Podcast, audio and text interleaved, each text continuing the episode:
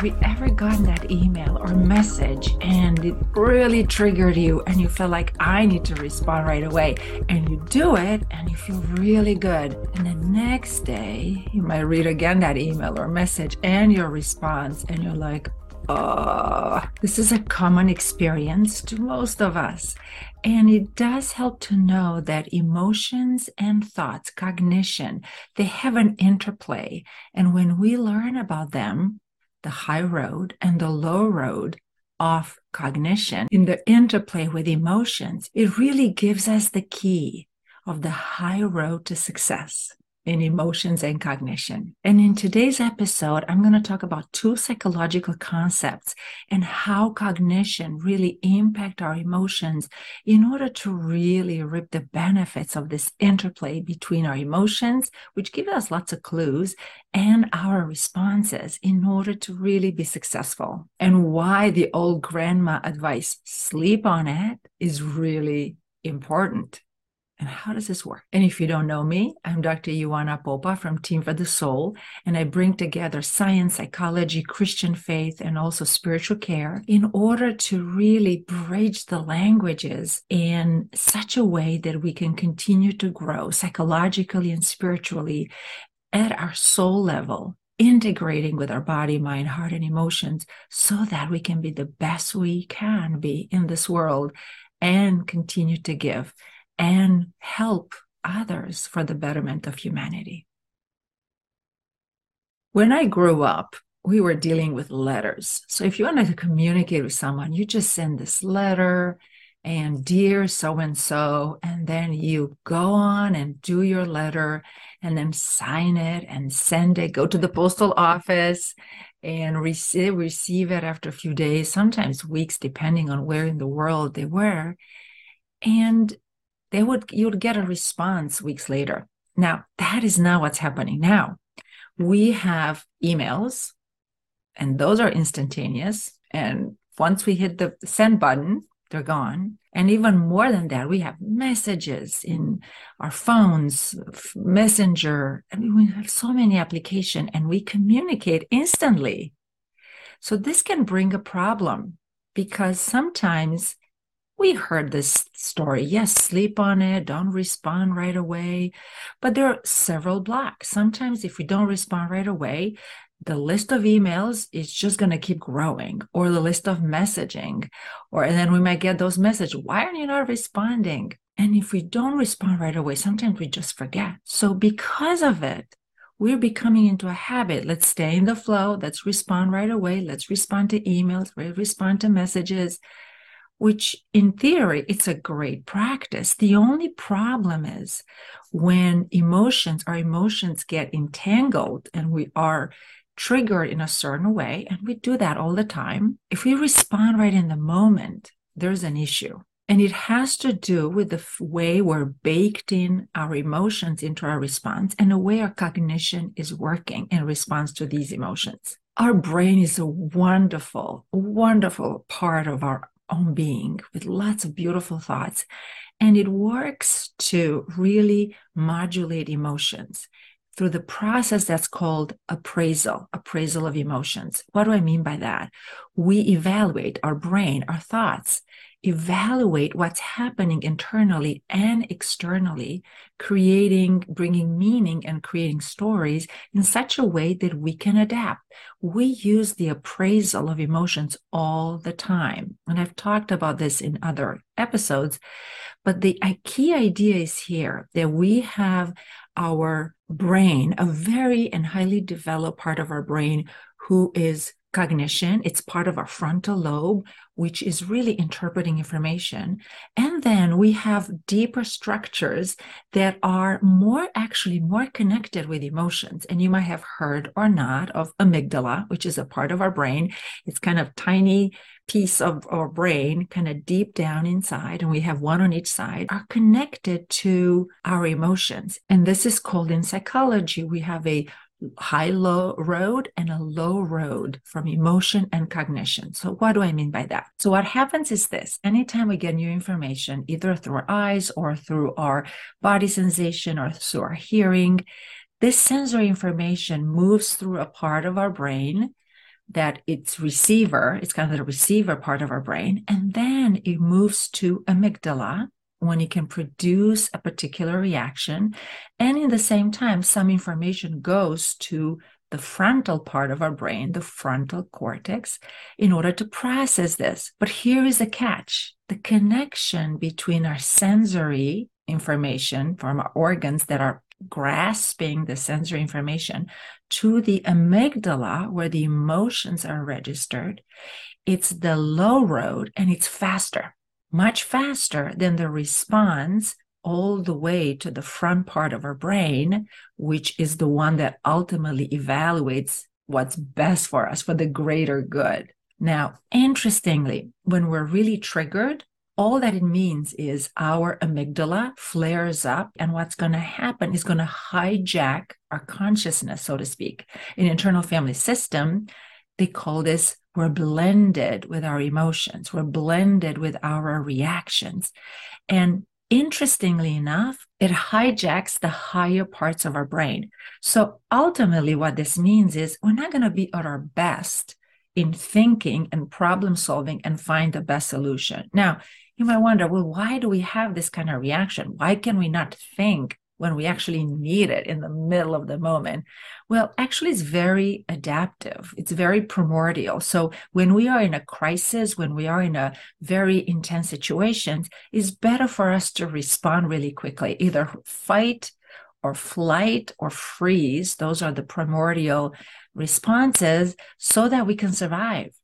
Like forget about thinking and planning and thinking for the future. That takes longer time. It, that's why it's it, the pathway is much longer in our brain because it's not towards survivor. So bottom line when we are in a really intense emotion it's much better to obviously if it's a, a threatening situation we need to respond in the moment. But if it's not we need to wait for the low road to cool down and to get our frontal lobe back online. In I internal family system language, this means that we are blended with a part of us with a particular reaction, and we have to find some process. Uh, and sometimes waiting really helps, and sleeping on it, like my grandma used to say, to really allow for that unblending, unhooking from that reaction so we can be back on our center. So I'll give you an example.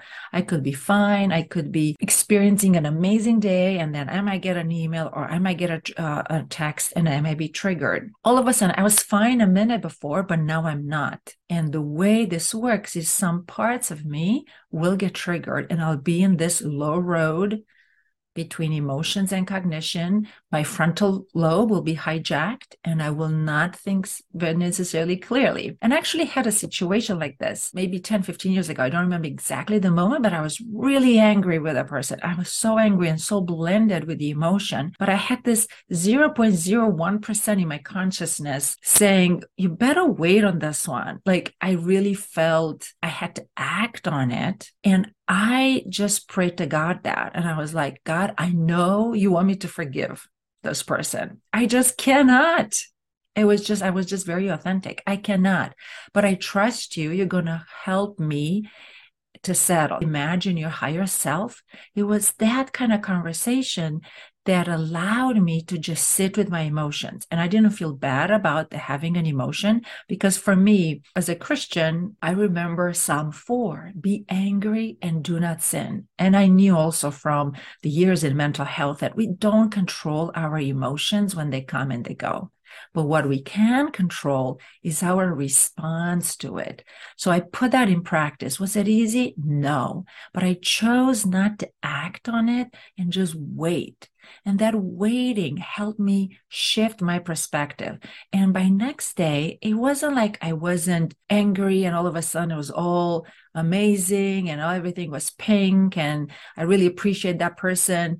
That person really wronged me but it helped me to be unblended, to be unhooked from my reaction and be able to have a larger perspective. And at some point, by the next day, I even had this insight and was able to see the world through the other person's perspective. And that gave me a much more clear picture. And in the same time, helped me and informed me how to respond. So, what happens on the brain level?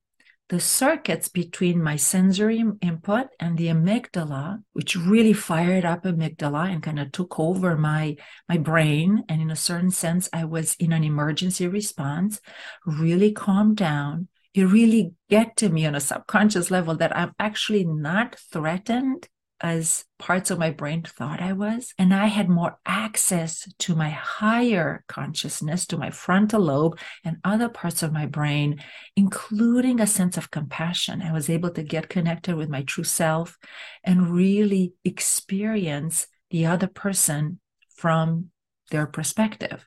And it really helped as a Christian to really think that every person has the image of God. So no matter what the response is, there's some light, there's something inside that person. No matter how terrible the reaction might be on a behavioral level, but there's some impulse towards goodness. At a certain level, as human beings, there's something in that humanity that it's not lost. I've seen it in all sorts of situations. There's a flicker of light in every human being. And then when we can see it from the other person's perspective, that opens the conversation. That again, that doesn't mean that we're agreeing with that person's behavior. It doesn't mean that we don't have to take any steps, but it just helps Again, unless there is an emergency, it helps to bring many more perspectives and have a better brain capacity to play the tape forward, think of forward situations, situations in the future and consequences in the future. It can help us to make the best decisions. All right. So, the two concepts in summary that I want to leave you with the sense that our brain has this process of appraising, of evaluating, including our emotions and our responses. And because of the way we are wired to survive, we have a low road from emotions to our brain, which can hijack our consciousness. And in emergency, that's a great thing.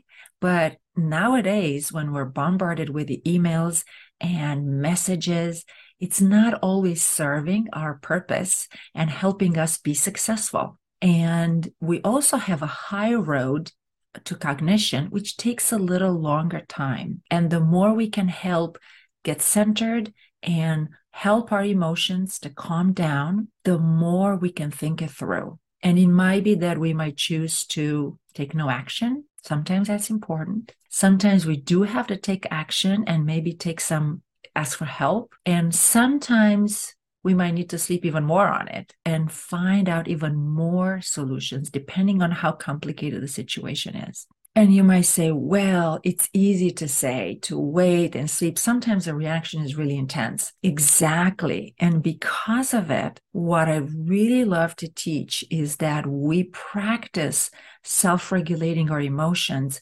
often. Don't wait just until the emotions are really intense because it's like going to the gym. If we haven't practiced in a while, it's going to be really tricky to sustain our effort. So we have to grow in our capacity to tolerate our emotions. And in order to allow for our emotions to cool down and shift from the low road of cognition to the high road of cognition in order to be successful in managing our emotions. So for that, the best way to do it is by using the a daily regenerating template and i teach the renewal blueprint which includes checking in with our emotions four times a day. Why four times and not three times or one time? I've noticed in general that checking in with our emotions every 3 to 4 hours it's a good stretch of time. If we go longer than that we our emotions need a little bit extra help. So checking in the morning checking with our emotions kind of midday. Hey how am i doing? Am i frustrated? Am i anxious? Am i sad? Am i happy? Am i joyful? Checking also at the end of the workday as we kind of wrap up the chapter of our day and also checking in also before we go to bed. And with that when we do it four times a day on a daily basis I've noticed from my professional experience and also my personal experience that I do tend to function more on an optimal level. And that renewal blueprint is really the key. Now, I invite you to type in the chat. What is your experience with emotions and this ability to kind of sleep on it or not? And I leave you with this tip. The grandma advice to sleep on it does make sense from a scientific perspective. And as hard as, as this is, and as how exciting it feels to just let it off your chest in the moment, it actually won't probably benefit your future self if you act from the low road of emotion, so to speak. So, with that, I thank you so much for all you're doing in the world as a giver, as you're trying to help others, support others, and give for the betterment of humanity. I thank you for all you're doing, and thank you for being in this shared space. And I'm looking forward to your comments in the chat. And until next time, I say goodbye for now.